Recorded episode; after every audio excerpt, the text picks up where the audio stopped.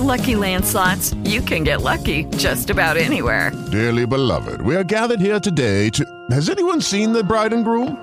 Sorry, sorry, we're here. We were getting lucky in the limo and we lost track of time.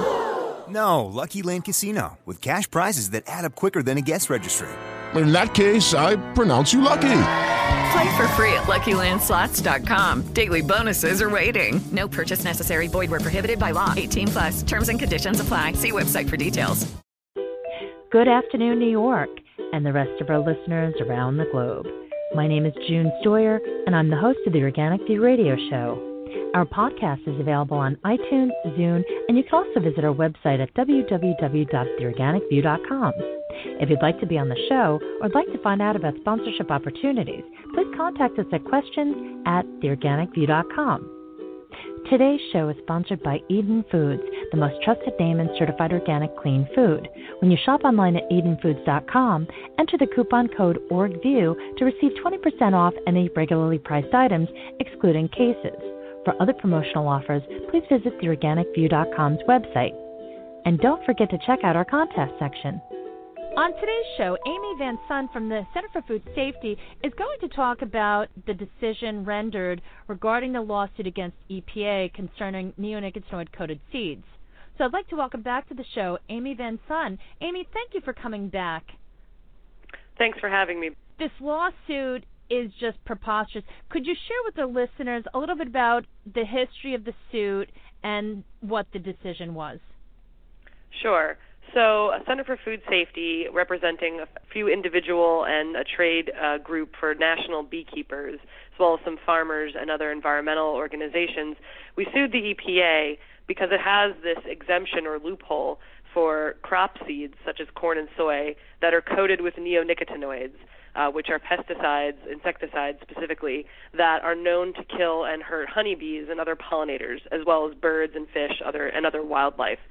And EPA exempts these seeds from regulation as pesticides, allowing their use, uh, basically unchecked use, uh, across 150 million acres. Uh, across the country. It's the biggest, represents the largest use of this type of insecticide in the nation, but it's still not regulated and uh, doesn't have enforceable labels on the bags of the seed to tell farmers and other users how to properly and safely use it so they can avoid harms to pollinators. So uh, we brought this case in January, and we just on Monday evening got a ruling from the court uh, where unfortunately the judge ruled against beekeepers and the public at large uh, in saying that we didn't have the ability to challenge EPA's uh, exemption because EPA didn't take enough of a take a definite enough or final enough agency action, and so it was a, decided on an administrative law basis, a procedural type basis, and not uh, at all on the fundamental question of whether these seeds are really harming honeybees or whether they should be regulated or not. There are so many papers that have been published by some of the top scientists in the world in regards to the impact that neonicotinoids make not only on honeybees but on pollinators in general. And this is just preposterous. It sets such a poor example for America, especially since Europe seems to be way ahead of the game. That's right. Uh, the science is, you know, more and more clear that neonicotinoids are are very harmful to pollinators like honeybees, but also to other species, and they are getting into our, our water systems. Um, recent studies have shown neonicotinoid contamination in water bodies across the country, where it can then hurt aquatic, you know, animal invertebrates, and they're sort of the basis of the food chain. So now you're you can be taking away the food source for a whole host of other species, including endangered and threatened species.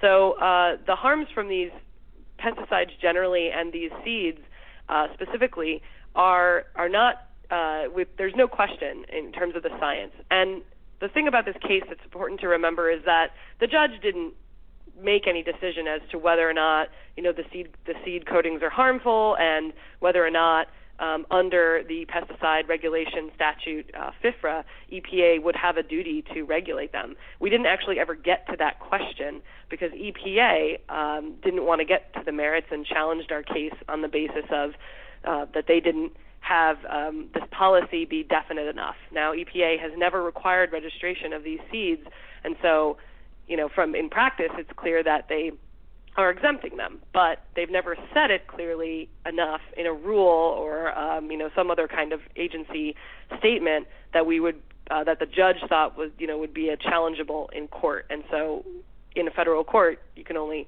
challenge certain uh, agency actions. And so that's the really unfortunate thing is we got kicked out before we were ever able to reach that question. Um,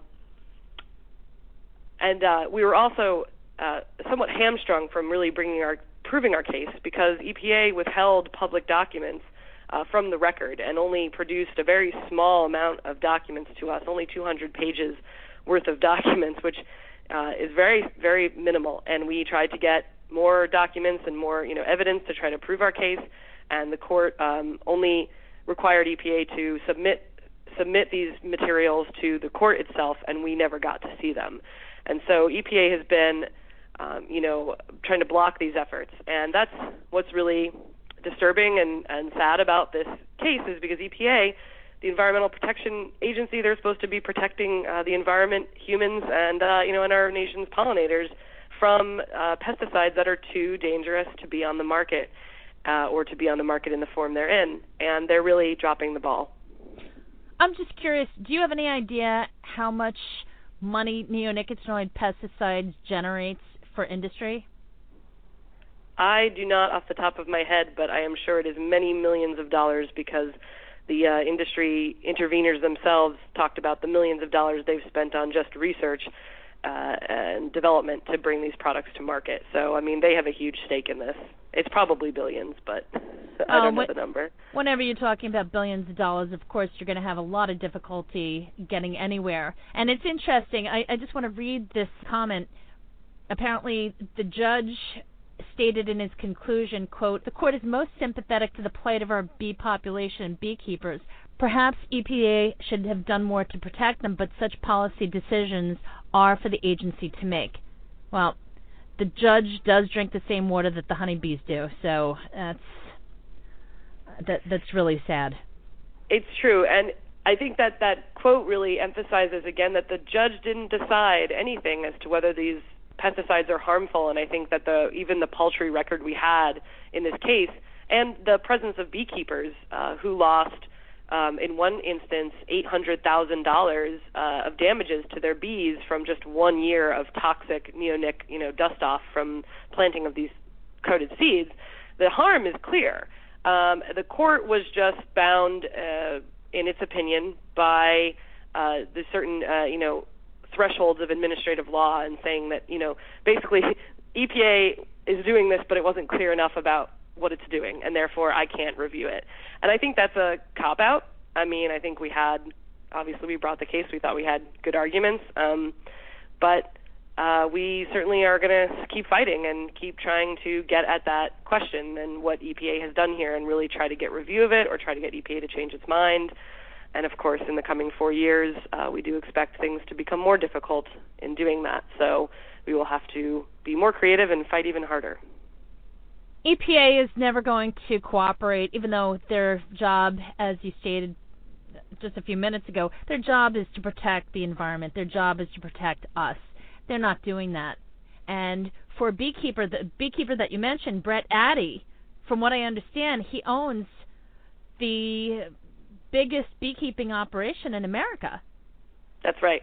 Eight hundred thousand dollars is quite a dent for somebody like him, even though he has the largest operation. People don't understand how expensive it is to maintain a beekeeping operation. They're going above and beyond just to sustain themselves. We're not talking about making a profit. We're talking about just keeping that operation afloat.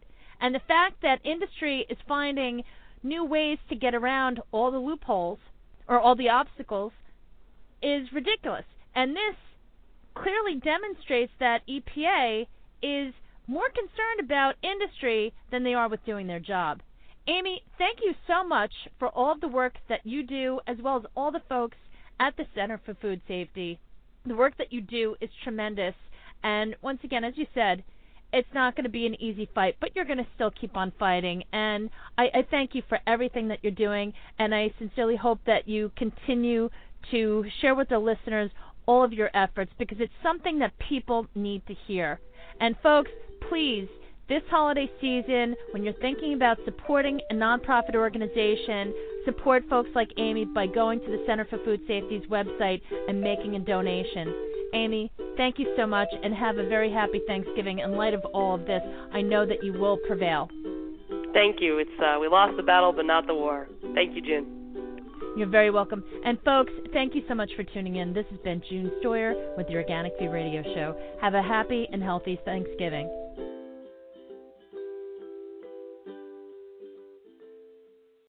Lucky Land Casino asking people what's the weirdest place you've gotten lucky? Lucky? In line at the deli, I guess? Aha, in my dentist's office.